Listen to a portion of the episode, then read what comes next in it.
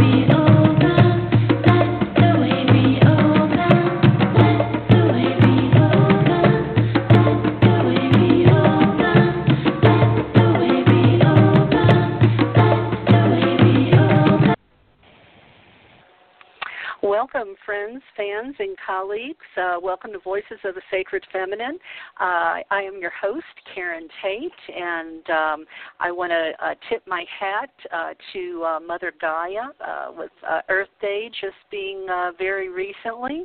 Um, I'm sitting here looking out of my window at a, a, a beautiful, beautiful day, and can't help but feel blessed in spite of all that's going on all around us.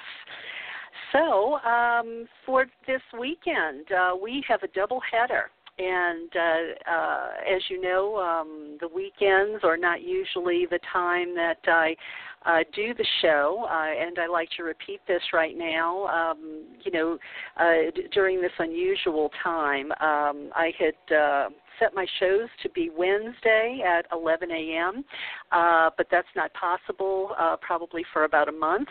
So you will catch the show on usually a Friday or Saturday or Sunday uh, going forward for the next few weeks.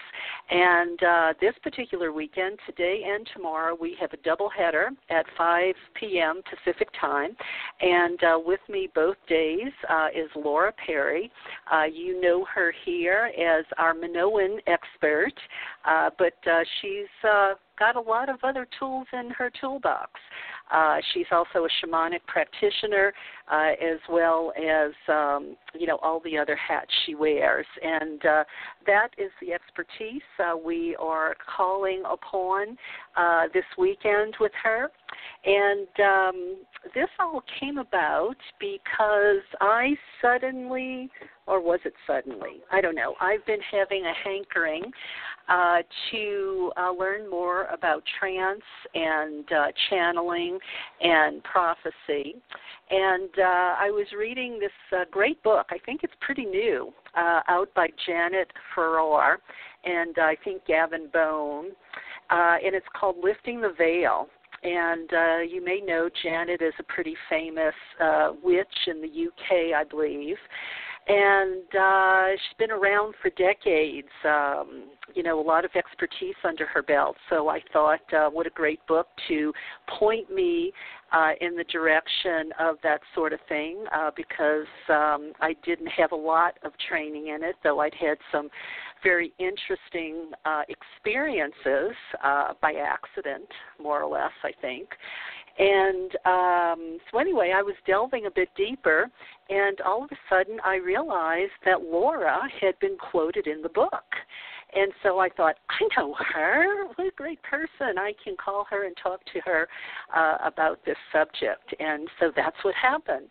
Uh, we started a long conversation about trance work, and um, uh, we decided we would get together this weekend and uh, delve deep uh, we'll kind of do beginner stuff today and delve a little deeper tomorrow. Uh, no doubt there'll be some overlap. Uh, but what I found really great about that book, and another reason I wanted to bring this subject to the foreground, um, was because um, uh, I felt Janet, the author of the book, had been very candid, and I so appreciated that. She said she had done a survey among people who do ritual in circles, and she asked a lot of the participants about um, the rituals that they experienced, you know, over time in, in their lifetimes, and asked what percentage actually believed during the course of the ritual that their high priest or high priestess actually invoked and embodied and aspected and channeled uh, the deity down into them, um, allowing the deity to be present in the circle. And I think the percentage was like 95% or 98% said, well, just about no time did they think it ever really happened. And that really sort of validated for me most of the rituals I attended. And I went, yes, yes. Um, you know, that's what I believed, and I honestly didn't have the courage to speak it. So, anyway, I'm older and wiser now, and there's not much I won't talk about. Uh, so, anyway, here we are. So, I want to say uh, welcome, Laura Perry, to uh, Voices of the Sacred Feminine. Well, thanks for so much for having me on. Well, and thank you for being willing to give up so much of your time today and tomorrow. Um, uh, before we start, let me just, uh, you know, uh, do you credit uh, by uh, speaking your bio because you're so accomplished. Um, Laura wow. Perry, if this is the first time uh, you are hearing her on the show, though she's been on, uh, you know, uh, more than a handful of times over the years. Uh, she is an artist, a writer, uh, the founder and facilitator of modern Minoan paganism.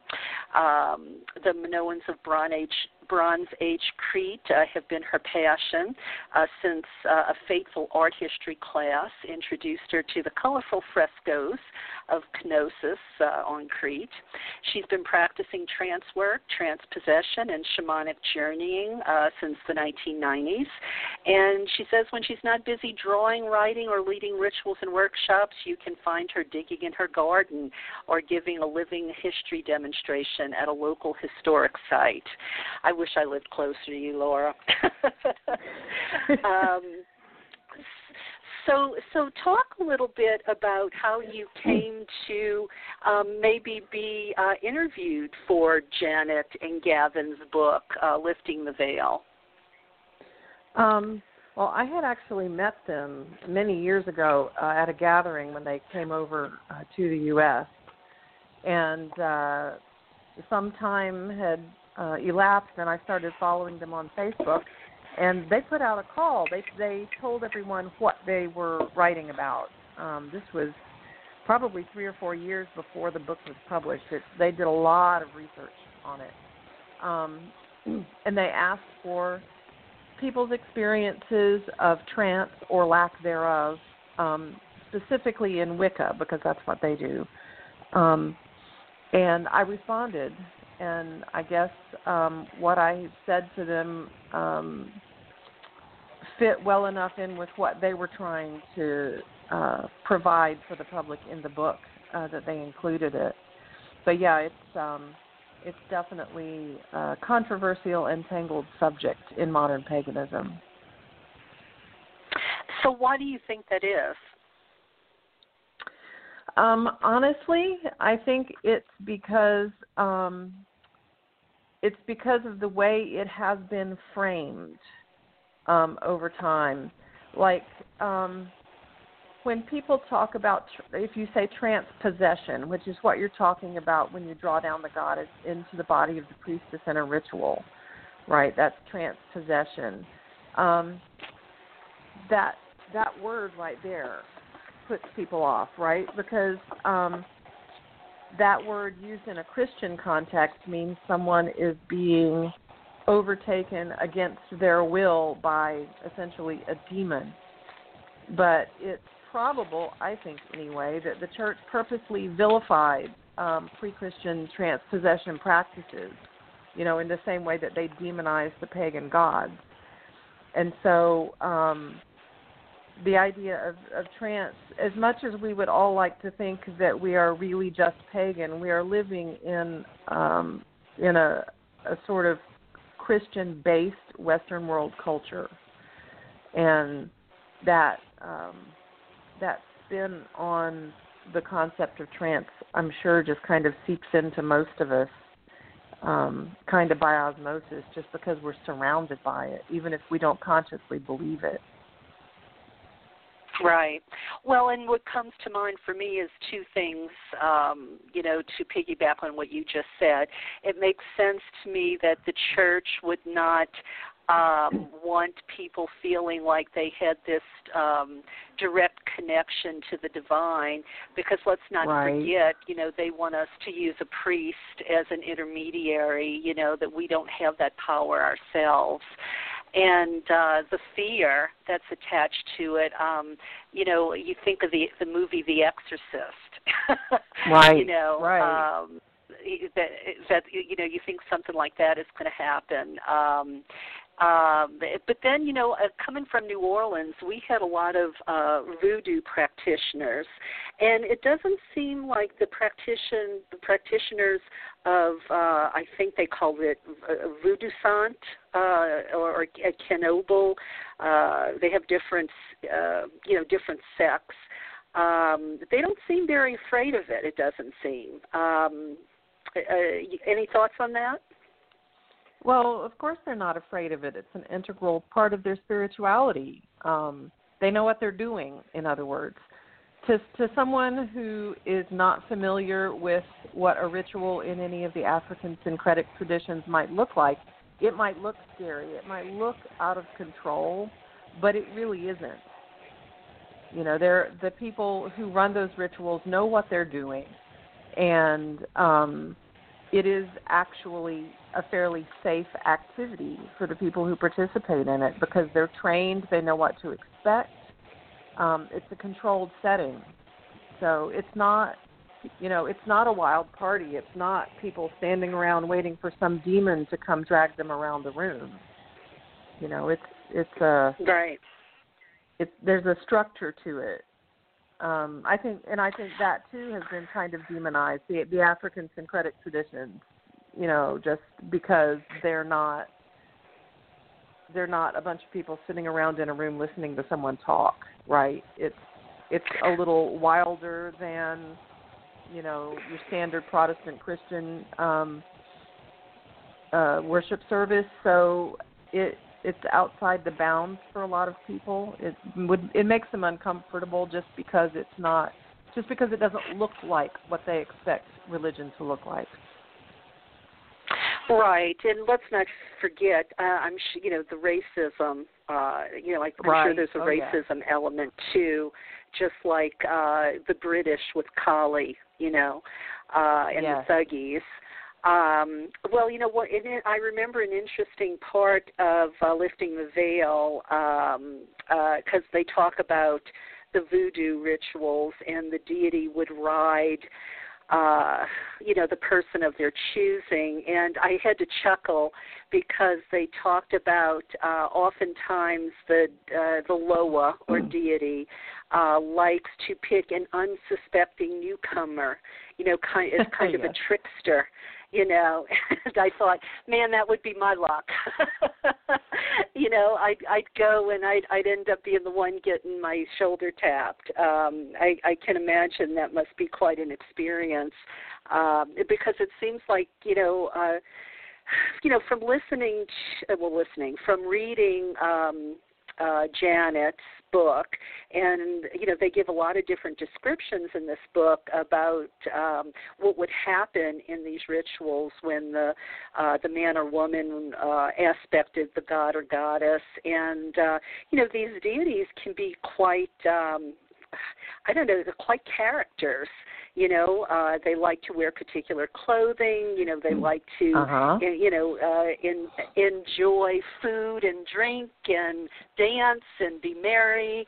Um, you know, you almost wonder. I, I found myself thinking, hmm, I wonder if it ever goes so far as to, you know, the deity experiences, you know, some sort of sexuality uh, during the possession, but uh, they didn't quite go there, you know. So that just kind of left it in my imagination. um, but um, you know, un- unless you uh, have any thoughts about any of that, I thought we would, you know, maybe just start at the beginning and talk about what is trance, because it seemed like in that book there's different, you know, very many different levels of it. Uh, aspecting is different from channeling, which diff- which is different from drawing down the moon and the charge of the goddess, and all of that stuff.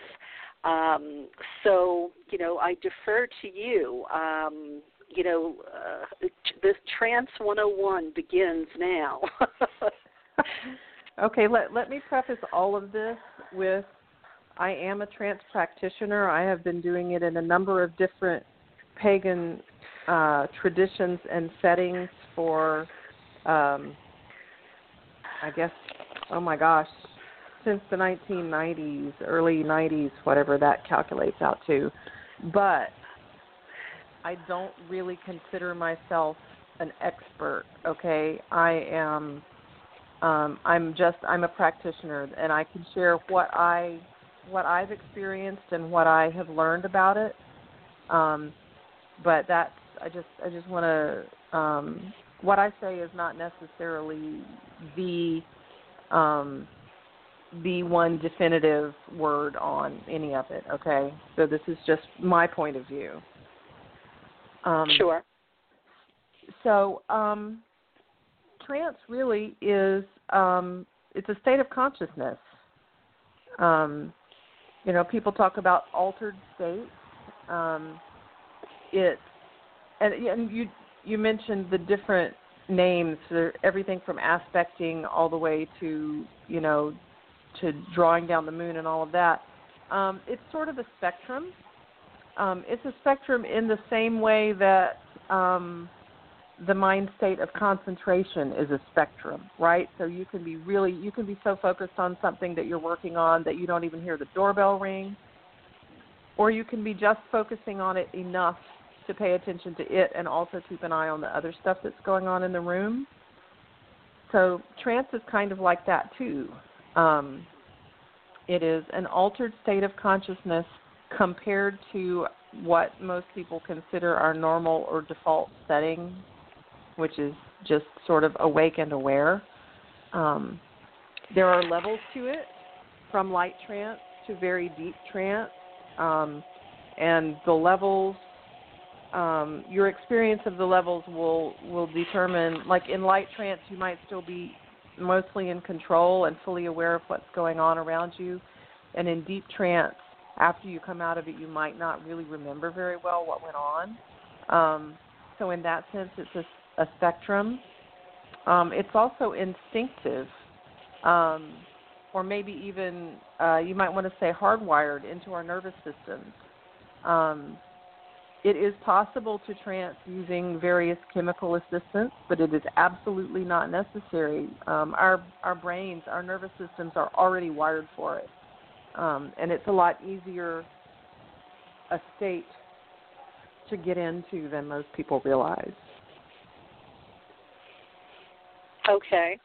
Um, I mean, I know the the few times that it's happened to me, and and and I'm saying a few times in uh, probably two decades. I mean, this isn't something that uh, this very left brain Virgo who doesn't like to lose control. You know, it doesn't happen to me, you know, like with a snap of the finger. But I think the first time it happened for me, I was sleep deprived and food deprived.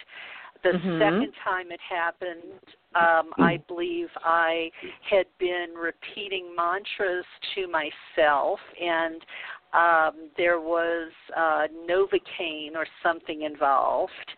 Um, so you know i think maybe i had some unexpected assistance there um so uh you know so if you're not going to use say uh you know uh, a sacred hallucinogen um what are some of the tools that generally people use to help them get there Um, okay, so on a very basic level, you reach a state of trance via hypnotic suggestion. Okay, and it's the same kind of hypnotic suggestion that a psychiatrist might use with you in their office, um, but it's in a different setting and with a different purpose. Um, and it's not stage hypnotism either, okay? So, um, hypnotic suggestion can be something as simple as um, listening to rhythmic sound like drumming, um, or focusing on your own breathing. Um, like you were talking about repeating the mantra over and over again, and you kind of hypnotized yourself into that trance state. Um, it's um, it's much it's much more common than you might think. Have you ever watched kids twirling around until they get high? I mean, that's trance. That's like the whirling dervishes. Um, if you've ever uh, if you've ever been at a party with uh, music that has a really heavy pounding bass beat that just goes on and on and on, eventually you will trance to that. Um, unless you're really, really tense or very anxious about something. Um, a lot of Yeah. artists and writers trance while they're working. You know, if Yeah, you get yeah. so total, get so totally into it, you just kind of fall into it, and the rest of the world goes away. Um, Yeah. oh, Yeah, I know what Yeah, I of- know what you mean. I mean, I I go, go ahead. Sorry. uh, what one of my favorite examples um uh driving on the interstate is incredibly monotonous and i've had a number of people who came up here um i live just outside of atlanta and i and people come come to visit us um they come via the interstate and they frequently comment about how they um somehow some large portion of it just didn't even exist they were driving and then suddenly they were here and if that's ever happened to you, you know, while you're driving in on especially on uh, a very monotonous kind of setting like an interstate, um, then that's trance too. Believe it or not. Yeah. Well, you know, you're making me think about an incident um, that I had uh, at a beach ritual once. It was my role to portray Aphrodite, and I had to give a monologue, basically, speaking as if I were her. And um oh, this was not an easy thing for me to do because I'm no actress, and at the time I was afraid of my own voice. So the idea of portraying a goddess and standing up there in front of people doing it was petrifying. Um, Oh, but I yeah, I remember, bet. you know, uh, you know, the first after the first few sentences in, I don't remember Mm-hmm. anything until the end, and I actually had to ask my husband later, how did it go? Was I even coherent? Um, Yep. Did you know? Did because I had been practicing with him, so he kind of knew the script, and he said, "Well, it, it sounded perfect to me." Um, so it's, uh, it, but now you know, in that particular day, I didn't take any steps. Um, and I certainly wasn't trying the trance. I was just hoping like heck I remembered my lines, you know. But it, I think I disappeared there for a bit. Well, and maybe you did. Um, you're uh, you're a longtime priestess, and you understand opening yourself up to the divine. So, if in if in the back of your mind you said essentially, Aphrodite, help me do this, then maybe that's what happened. I, I and I did. I really did. I prayed very hard uh, on the beach by the, the shoreline, you know, uh, beforehand, and said, "Please, I do need help." And uh, there you go. You know. Um, Well, now tomorrow, you know, we're going to get into the deeper stuff, um, but let's, you know, lay a little bit more groundwork for, you know, just kind of exploring the hidden depths here. Um, so, all right, so you've talked a little bit about how people might experience it in ordinary life without realizing it. Um, are there any other examples you can think of? I mean, like those maybe those hypnotists on stage. Um, is that something different, or is kind of the same thing? Or Well, it is and it isn't. Um, those people are being hypnotized, but it's not for the same kind of purpose. Um, and and so being being in a hypnotic state is not necessarily um, trance is a hypnotic state, but not all his, hypnotic states are trance. How's that? Um, trance has um, in in the context that we're talking about it, trance has the specific uh, purpose of um, connecting with the divine in one way or another. And um, obviously, stage hypnotism is just about um, putting someone in that mind state for entertainment.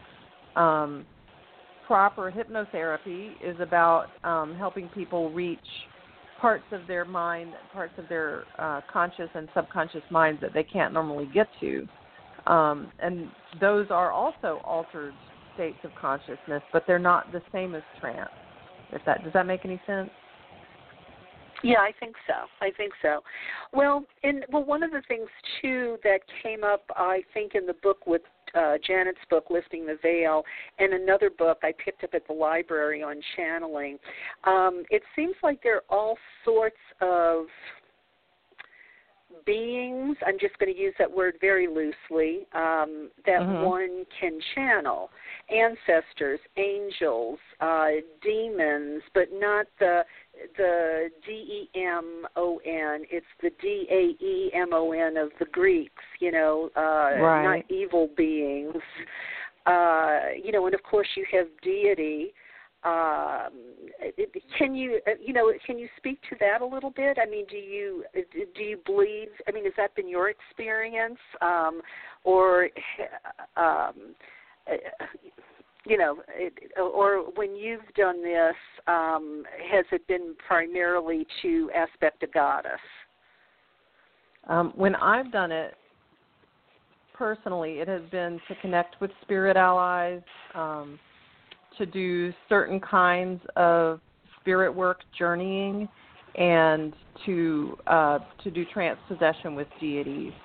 Um, I will tell you though that if you don't um, if you don't have some training um, and you don't organize your your trance uh, setting so that you have a specific purpose, that, so that you know who or what you're trying to connect with, or who or what you're trying to honor, or however you want to put that. Um, if you just go into trance and open yourself wide up, then whatever is around might just happen to take advantage of the situation, you know. So um, I've seen it happen. I have thankfully never had that happen to myself because I had some training to start out, and and I was uh, taught how to how to focus it and how to sort of protect myself. But yeah, you want to. Um, trance can be used um, to connect with a wide variety of energies, entities, um, of like not just not just the things that you mentioned, but uh, you know, spirit allies of various sorts, um, even ancestors. But you have to know which channel you're going to tune your radio to before you start, if that makes any sense. Because otherwise, you have no control over what comes through, and it might not be pretty. Hmm. Well, uh, and, and I have to say, I, again, I keep going back to that book uh, because uh, it it was so jam packed with i mean it was just dense with information made me think about things i didn't even realize i should be thinking about. Um but you know what does that mean exactly spirit allies? I mean um is is that someone who had lived before? Is that a humanoid spirit? Um you know maybe that's a that's a crazy question but i guess i'm just trying to get a more clear idea of a spirit ally. I mean, I immediately think of guardian angel, um, but is is that is you know is that accurate? Yeah, well, okay, so spirit ally is a term that I use in order to avoid using any um, cultural appropriative terms um, because every, every culture has had, or still many of them still have, a term for the non human beings who are our allies, our helpers, our teachers. Um, and um, that, for me, that includes um, deities, it includes um, not quite deity level beings. Um, in the African syncretic, syncretic traditions, those beings might be called Loa. Um, in some cultures, they might be called saints. Um, it also includes my ancestral guides, um, as well as um, some animal guides that I have. Um, so it's it's sort of a catch-all term that I use for all of the the non-human beings who are uh, willing to help me in my spiritual work. So, where do you think the Ouija board fits into this, aside from that, you know, that negative stereotype we have from Hollywood? Um, can that be used in a positive way, or well, are there I mean, better tools? any.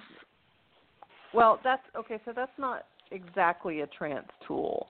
Um, it it can be a trance tool. Some people do um, set up the or, or they arrange their settings so that um, they do go into a light trance and um, and the Ouija board can be used to channel. Um, the, I think the main problem with that is that frequently when people are are doing that, once again they don't have any training. They don't know how to protect themselves or how to filter out.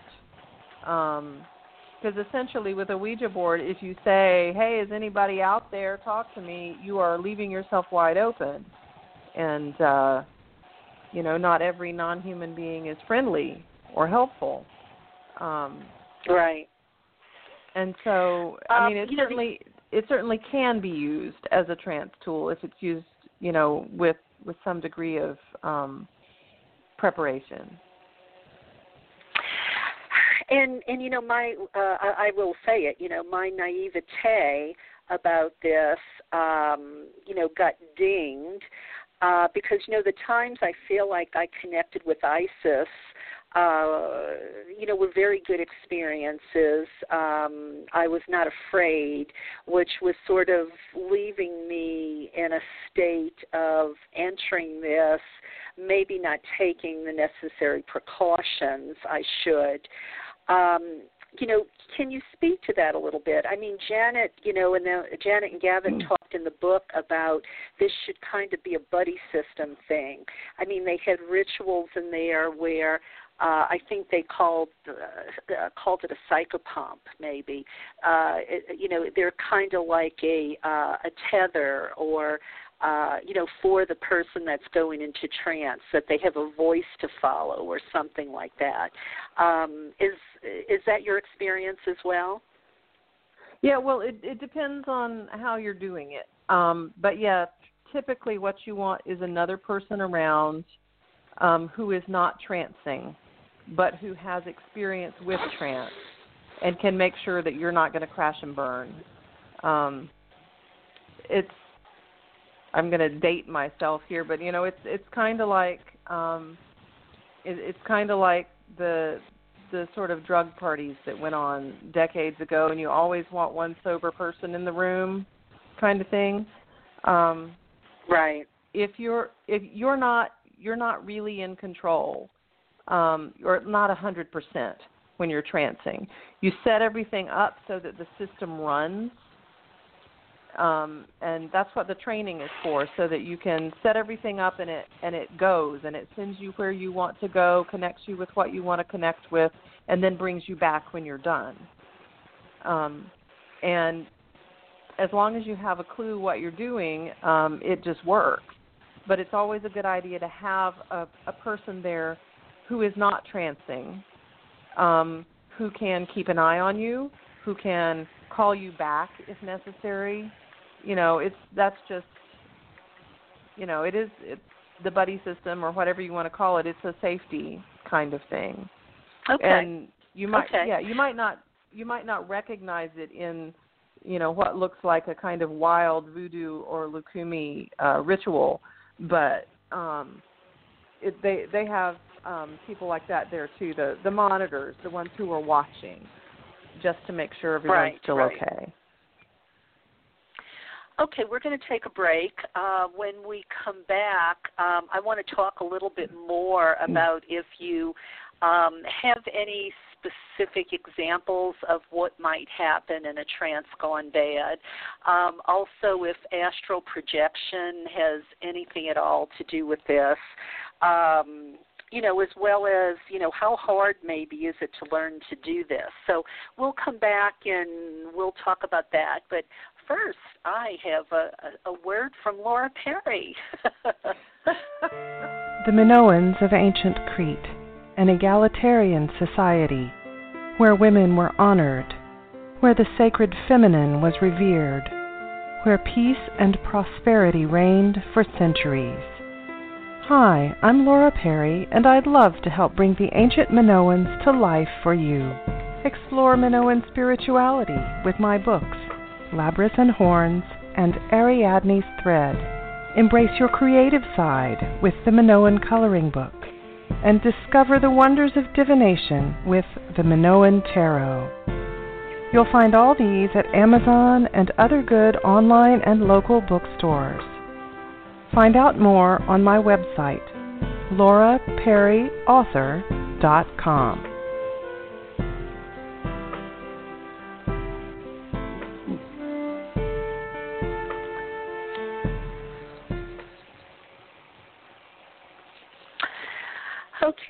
we're back, and um, I have with me Laura Perry, and uh, we're in part one of uh, talking about trance. Uh, tomorrow at 5 o'clock Pacific time will be part two. Um, so, Laura, um, the times that I felt like I had these experiences myself, the only negative effects I had, uh, if you could call it negative, was afterward I was emotionally and physically spent. Um, I I was very emotional, uh, but it, uh, uh, lots of tears, but not tears of fear or tears of sorrow. Uh, just you know, uh, it, em- emotional, you know. And I'm not an emotional person. I'm more like Dr. Spock than Dr. McCoy, you know, Mr. Spock than Dr. McCoy. So, um, I mean, do, can you give us an and maybe that was because I wasn't grounded. I don't know. Um, I didn't know what to do with that. If that was a typical reaction when you come out of one of these things. Um, I, I know. Can you speak to that a little bit? Was I having a, you know, kind of? Uh, I mean, did I do something wrong? You know, what does a bad trance look like? Um, well, no, I don't think you did anything wrong during the trance itself, but you do need to ground to some extent when you come back. Um, in uh, a Wiccan circle, um, if the uh, if the clergy has trance um, done, you know, done trance possession, whether it's drawing down the moon or or some other um, method, that part comes before the cakes and wine. And so then, after the trance is over, everyone has food and drink, and that grounds you back into the world, you know, the material world, and um, you know that's that's always a good idea after any kind of heavy spiritual work, you know, whether it's trance or something else, is to just do something. You know, food's a really easy way to ground ourselves into the material world. There are very few things as physical as eating. Um, but yeah, um, and the the emotion that's also perfectly normal, especially if you spend a lot of time with it all kind of bottled up. Because when you trance, you open the gates wide open, and as you're coming back out, it's all still open, and so it can just pour. And that's you know it can be disconcerting if you're used to being very controlled and very unemotional, but if we're really honest, it's probably good for you to just Mhm. let it all pour out. Um, but yeah, you do need to you do need to ground out afterwards. Um, and it can still be very exhausting. I think a lot of people don't realize that energy work is every bit as tiring as as uh, physical labor. Um, Yeah. any kind of energy work, whether it's trance or or um, shamanic journeying, which is a related activity, um, it can all be extremely extremely tiring. And so you have to go Okay. into it understanding that that's going to happen. um, and and allowing Okay. for it, allowing yourself to, you know, to have some time to recover. Yeah, yeah. Um, you know, a, a friend of mine and I, we were doing. i don't know This might sound silly, but we were trying to do a healing for her cat who was uh, who was very ill, and uh, we put a call out for friends to send healing energy at a particular time so that all the energy would you know be focused you know right there at the you know precise moment to coalesce it uh, we were in a room filled with probably dozens and dozens of crystals, and we were doing this healing ritual. I will never forget that. I mean, this is probably not exactly the same thing, but when you said energy work, it reminded me. The lights even flickered in the room, and the next Yep. couple days, I was I, I was sick from it. I was. Re- it, I mean, I it must have Wow. been this huge download you know uh but anyway just uh it it does go to show you how potent you know this really i think can all be uh and to respect it you know um Yeah. that was really a surprise i i didn't expect that in the least you know um but but uh you know uh, but going back to the trance work um uh, you know, is it anything at all like astral projection? Um, is it, would you say that's maybe a form of trance work? Um, gosh, pigeonholing energetic uh, energy work is is even harder than pigeonholing parts of the material world. Um, I would say they're closely related. Um, in trance, you're not necessarily going outside yourself. You're still here, and op- and you're opening up to have some some other energy, some other entity or being come in. Um, or actually you you might not even be that that would be for trance possession for for simple trance. Um, you might just be um, aiming to vibe with the energy uh, to receive inspiration or to energize um, yourself in some way um, yeah it's um, in my experience, you have to achieve something like a trance state in order to do astral projection. So they are related. Um, and in um, some kinds of trance work, like ecstatic postures, um, a lot of those, the purpose is to achieve the trance state and then do some kind of um, journey work, um, some some kind of, of astral journey, uh, spirit journey kind of thing. So um, yeah, they're closely related. So you just said ecstatic postures. Um, speak a little bit more about that because when you and I talked, you brought that up, and wow, I had never even heard of that before. Um, you know, it, tell tell listeners what that is. Okay, so most people, um, a lot of pagans have heard of the weird stuff the Druids did, right? So they would like stand on one leg um, for hours at a time and do all these strange, strange poses. And the purpose of all of that um, was to reach a trance state. And um, you mentioned um, earlier uh, in in tonight's uh, show, you mentioned being sleep and food deprived, and um, those are things that can also be done to kind of push your body outside its normal range. Um, but in general, ecstatic postures are specific poses that you use when you're going into trance um, that are designed to sort of tune your radio to the exact station you want. Um, this is something that we've been doing since the Paleolithic. Uh, these these poses show up in figurines um, that can be thousands and tens of thousands of years old, um, and essentially you uh, you assume the posture and then um, enter a trance state using whatever your preferred method is, whether you're um, whether someone is drumming for you or whether you're um, counting your breaths or something like that. And then the posture leads you to the type of trance experience that you want. So a, a posture might connect you with a specific deity or with a specific type of spirit journey. Um, so they're, in a sense, uh, they're a kind of tech that's used um, with trance to to achieve a specific spiritual goal. Okay.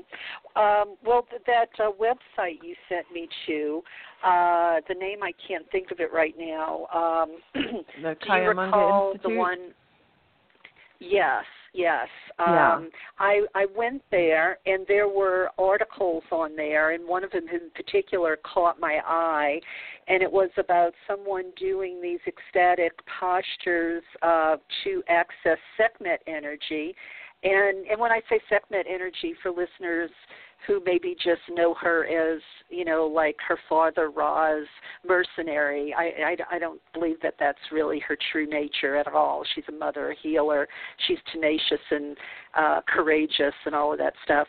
Anyway, I I sent that link to a friend, and um, she did the postures, and she was blown away you know she was blown away now i haven't done it myself yet um but um I, I don't know. I it, not that I doubted they worked, but you know, having a friend email me back the next day and go, "Wow, you have to do this," you know, because uh, uh, it, it was like a new tool in our toolbox, you know. Well, and it I guess maybe it seems all kind of revelatory to us because we didn't grow up with it, right? A lot of this stuff has been lost. You know, over the past couple thousand years, um, has been lost or purposely um, has purposely disappeared, and so we're having to piece it back together a little bit at a time. You know, and and everything that we can every every bit of information that we can glean from uh, from history and archaeology and dance ethnography and any other um, any other field that can tell us something about how people have done these things before uh, is valuable. Yeah, and and about uh, you know who can do this, how easily it is. Um, I think I might be getting the books confused now, but I think again in lifting the veil, they spoke about how we are really wired to be able to do this. Um, Oh, yeah. We just don't know it, you know. And um, Yeah. that kind of, str- sh- you know, th- that was encouraging. you know, um, you know that that it's part of our um you know uh, it, it's part of our makeup our neurological makeup i think uh to Yeah. actually be able to do this um do you know any more about it than than uh, you know that aspect of it than what i just said because you know that's about the limit of what i can remember i read Yeah, there there's um, almost all of the research that goes into altered states of consciousness falls um, very heavily on the the side of sort of um, alternative science research, very definitely not mainstream. And um, I don't honestly know enough about how any of the research is done to be able to judge any of it. Um, but it's it's clear that the way we are physically built, the way our brains and our, our nervous systems work, um, is just is is really designed for us to be able to easily um, shift into these altered states. Um, it's a real shame that in this sort of post Reformation, post Enlightenment society, everyone is taught that uh, that that that's not normal. What's normal is being in the awake alert state, you know, so you can get your work done at your cubicle job or whatever. Um, right I I I try not to sound real preachy about this, but I really think that modern culture is profoundly ecstasy deprived. We do not have ecstatic experiences on a regular basis, and I think that is a major part of what is missing. That that's that's a major part of the emptiness that so many people are trying to fill. Yeah, um, I, I believe that, and I, I keep going back to that book um, because it was so, uh, re, you know, resourceful. Um, you know, they talked in there about the Dionysian ecstatic ritual versus Mhm. the more uh, the uh, Apollonian kind of Yeah. uh, more structured ritual. And I'll tell you, the Virgo part of me would probably initially be drawn to the structured ritual, but I feel totally deprived that I have not had more of the ecstatic experience. You know, the few times I think I touched it, it was um it was almost i think addictive um you know there was just something about it that it's hard to even verbalize Yeah. Well, and you don't have to have the sort of wild and crazy um that there are lots of different ways to do it because, you know, drawing down the goddess into a priestess and having the deity speak through them or or um having a a seidr session with the uh with uh Odin or one of the other Norse gods speaking through um speaking through the priestess in that situation, that's a fairly controlled setting. That's not wild and crazy. Um, but it is Right. also profoundly it's profoundly powerful if you've ever been um, in a ritual where there was trance possession like that. There is absolutely no question that you are in the presence of the numinous. It's um, it's like So- it warps the fabric of time. So speak about that a little bit. How does somebody know that it's really happening or it's just an act or the priest or priestess's ego at play?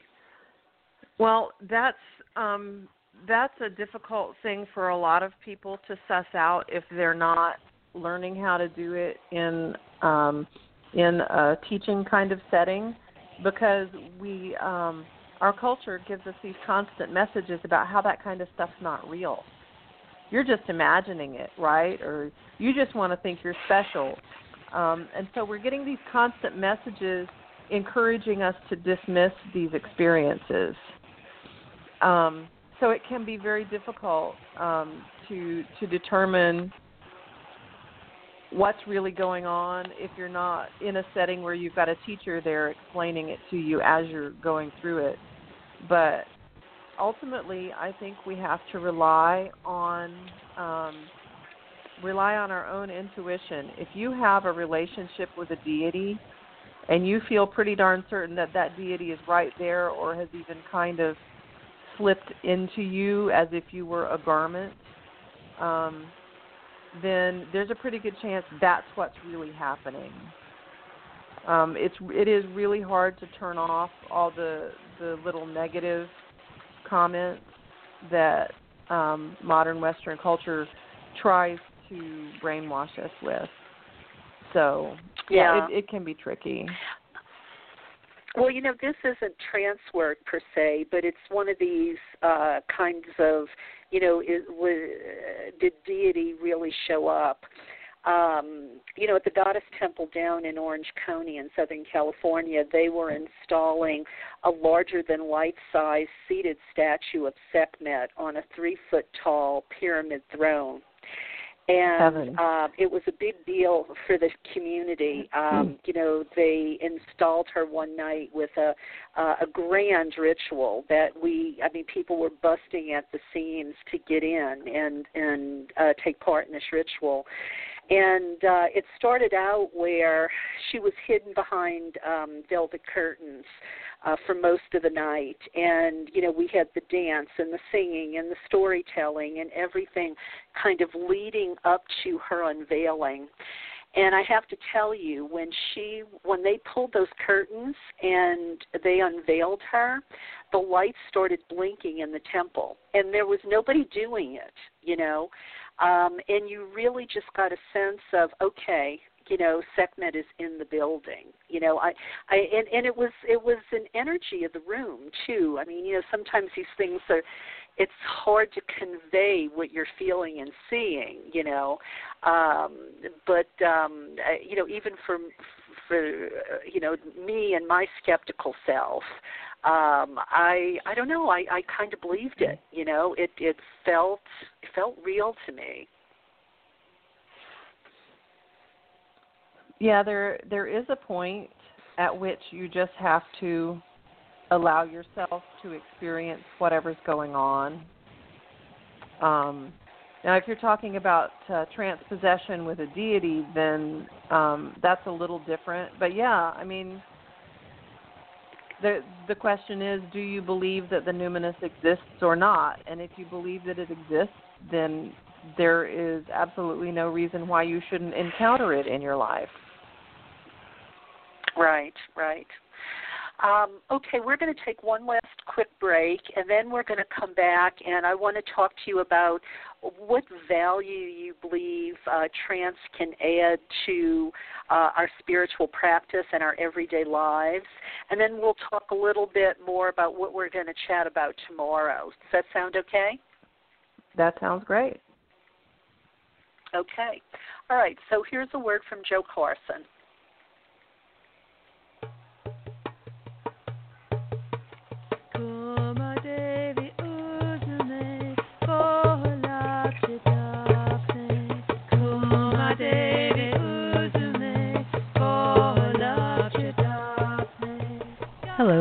Let me say a few things about Joe Carson's film, Dancing with Gaia, an exploration of earth based spirituality shot at sacred sites around the world.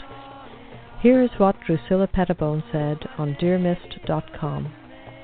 I was truly touched and even awed by the film. I don't think I can comment on it adequately until I've had a chance to watch it a couple more times. I really appreciate that there is so much substantive information to digest. For example, the info about henges and tracing the horizon line is all new to me and totally fascinating. The film was obviously very beautiful, and I was amazed how it was able to capture so many of the descriptions visually and seamlessly connect vintage footage with modern. I especially loved when images were dynamically superimposed on each other, like the lace with the water and the dancing in the flowering meadow. A visual feast and with so many layers. I am also so pleased to have been introduced to Monica Sjöö and her work. It's so important for pagans to become aware of our heritage. It seems easily lost among so many new books, and the film really brought me home in a new way.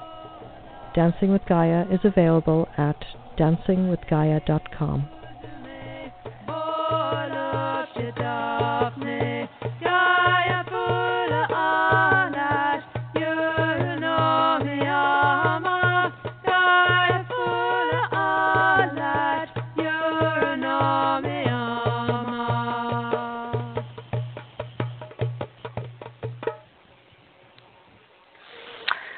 Okay, so I am here with uh, Laura Perry today, and uh, it's part one of our two part discussion on exploring trance. Um, today was kind of our intro, tomorrow we'll delve deeper. Um, so, Laura, what do you think um, the value of this can be for us in, you know, our spiritual practice and maybe even our everyday lives? Okay, so I'm going to go back to the idea of modern Western culture being ecstasy deprived. Um, so essentially, we have systematically removed the mystery, the capital M mystery, from our lives um, over the past however many centuries. And that removes um, the opportunity for altered states of consciousness. And since our nervous systems are wired for these states, I mean, this is this is part a natural part of our being. Um, we are essentially deficient in these altered states of consciousness. Our modern culture does not fulfill that need most of the time. Um, and so we go looking for any way we can think of to step outside the ordinary and into the numinous. Um, so, um, like we've we've talked about the problems with um, being being protected or being wide open to whatever might be there that might not be friendly to you. Um, that's a problem because it's trance is not a typical part of our culture. But if you add it back in, if you have the resources to learn and practice it, um, then that gives you the opportunity to be in direct contact with the divine. I mean, that's that's what pagan most pagan paths are about um, is not needing that Catholic priest to talk to God for us. It's about not just being able to talk to the gods ourselves, but being able to actually be with them in some way. Um, and so that um, you, you add that experience of drawing down the goddess into the priestess into a ritual, and it changes everyone's experience of it and deepens it. Um, it reminds you in a really visceral way that you are truly an infinite being. I mean, there's I know I'm I'm sounding sort of sloppy, sloppily poetic at this point, but um, it's it's one of those uh, experiences that is hard to put into words, um, but it trance in in any um, purposeful form, whether you're um, whether you're just lightly trancing to drumming um, as a way to uh, relax uh, in the evening, or whether you're participating in a ritual that involves deeper trance, whether you're trance journeying yourself, um, or participating in trance possession. Um, all of these are ways to expand ourselves, um, to be more multifaceted than just our ordinary lives. Um, and so it adds it adds more dimension, I guess you could say, um, Yeah. and it helps it helps us be more fully who we are and who we can be. Well, I, I wonder too if you feel like you have a pipeline to the divine, um, and of course, you know, you don't let your ego get the best of you. Uh, that would be an empowering thing. I mean, um, I would imagine that would help people feel connected, uh, help people feel like they're not alone, help maybe depression and anxiety. I don't know. Am I going too far with this? Um, I think it probably depends on the individual and and how um, how they integrate the practice of trance into um, their spiritual lives and their daily lives. But it definitely, um, for me anyway, it provides a sort of you know we talk about grounding after coming back from trance, but but to me, trance itself and that connection with the divine that um, that is so profound in a trance state, to me, that's the ultimate grounding thing because it makes me feel that I'm not just part of the material world, but I'm part of the entire universe, and that's a very different Right. kind of mindset. Right, right. So, um, how? I mean, is it very hard to learn to do this? I Nope. mean, do you think anyone can do it? Um, there are probably people who can't, and I probably am not enough of an expert to even have a clue why they can't. But pretty much everyone I have ever known who has wanted to uh, get into trance in one way or another has been able to do it. I mean, for Pete's sake, little kids spin around until they get high. That's trance. That's you know, it's it's part of being human. It's Right. that simple. Right. All right. Well, let's uh, let's talk a little bit about what tomorrow. Uh, well, well, well, before we go there, um, any more? Uh, I mean, do you think there's any more we need to cover as our introduction to this uh, before we talk about um, what tomorrow's show is going to cover? Um, well, okay. Um, one one uh, odd tidbit that my uh, my first priestess pointed out to me is that um, just like standard hypnotism, trance can be used to control pain and bleeding when someone's injured until they can get proper medical care. Um, so it and and it someone who is practiced in trance can maintain all kinds of poses for an extended period of time without any discomfort. So it definitely does an end run around our usual idea of the way the physical works. Hmm. Um, and Uh, I well, think it's it, I think it's really that you say that. yeah. It, Mhm. it's interesting that you say that because when you said the druid stood on one foot, my thought was if I had to stand there on one foot, I don't think I'd be able to think about anything but how uncomfortable I was. Um, you know, uh, so this kind of brings a different dimension to it. Yeah, um, I, I have found, especially with the ecstatic postures, that um, a pose that starts out. I, I don't do any of the ones that are. I don't do anything that's particularly uh, uncomfortable, and definitely not anything that's painful.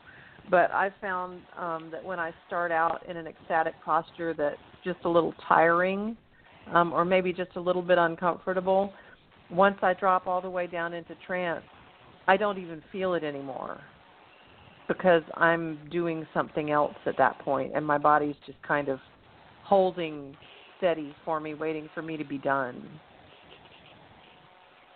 Okay. So Um, and, and I'm sorry I interrupted you. Um, did uh, you, were you were in the process of saying uh, what more you wanted to share in this intro part? Um, was was there a bit more? oh heavens, I have no idea. um, Okay.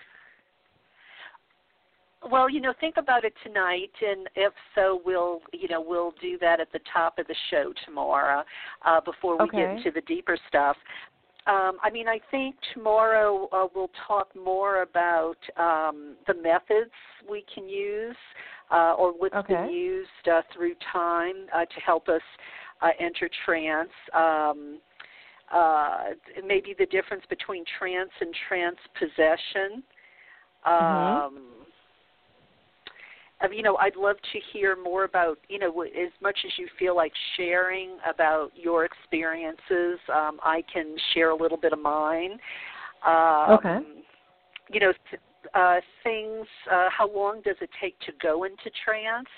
Uh, that was one of the things I did get a good grasp of in when I read um, uh, Janet's book uh, because they would talk about the rituals, and you got a sense of it was quick, like snapping your fingers. But I kind of, I don't know, maybe it can work that way, but I wonder if it always does. I want to talk about that a little bit.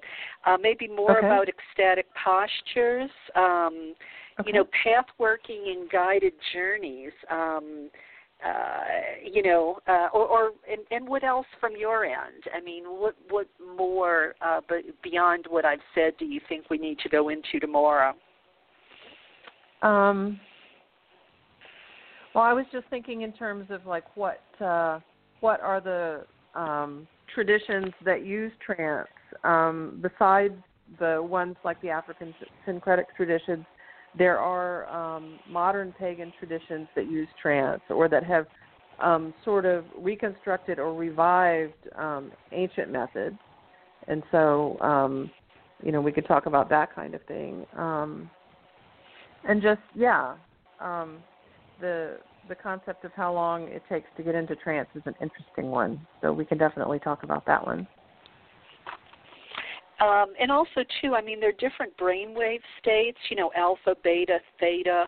Um, I don't, I don't know if you can go there, uh, you know, on that scientific level. But if you know anything about that, I'm curious. Um, and I know too that there's something about, uh, I think it's 32 hertz um, or was it 120 hertz? I'm going to have to research it before tomorrow. Uh, but there's supposed to be a um, a vibration, uh, a certain hertz vibration that they claim vibrates at the different sacred sites, and um, I wonder if. Um, you know, like for instance, if drumming or sound is a, you know, because it's a method, if the hertz of the sound matters. So, um, you know, that's something I'm curious about. I, I, you know, if you happen to know. I mean, I'm not sending you on a fact-finding mission tonight. Uh, you know, just if you happen to know, that's uh, uh, that's something I've been curious about as well. So. Okay. Um, all right. So, um, anything more for today, Laura? I uh, I think we've covered pretty much all the bases for um, for just if you're looking for just an overview. Um, we can definitely get into some uh, more specific stuff tomorrow. Okay, sounds wonderful. Well, this has been fun, and um, I want to thank you for your time today. And uh, uh, tomorrow, same bat time, same bat channel. Yep. I look forward to it. Okie doke. Okay, well, you have a good night, and uh, we'll talk tomorrow at 5 Pacific. All right. Okay, bye bye. All right, well, that'll about do it for us uh, today, listeners. Uh, thank you for tuning in. Uh, tell your friends. And uh, until tomorrow, may Isis embrace you in her golden wings. Uh, goodbye for now.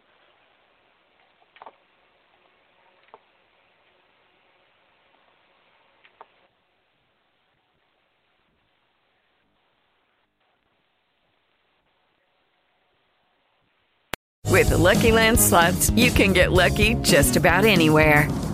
This is your captain speaking. Uh, we've got clear runway and the weather's fine, but we're just going to circle up here a while and uh, get lucky.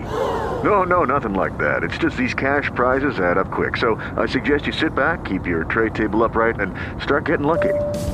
Play for free at LuckyLandSlots.com. Are you feeling lucky? No purchase necessary. Void where prohibited by law. 18 plus terms and conditions apply. See website for details.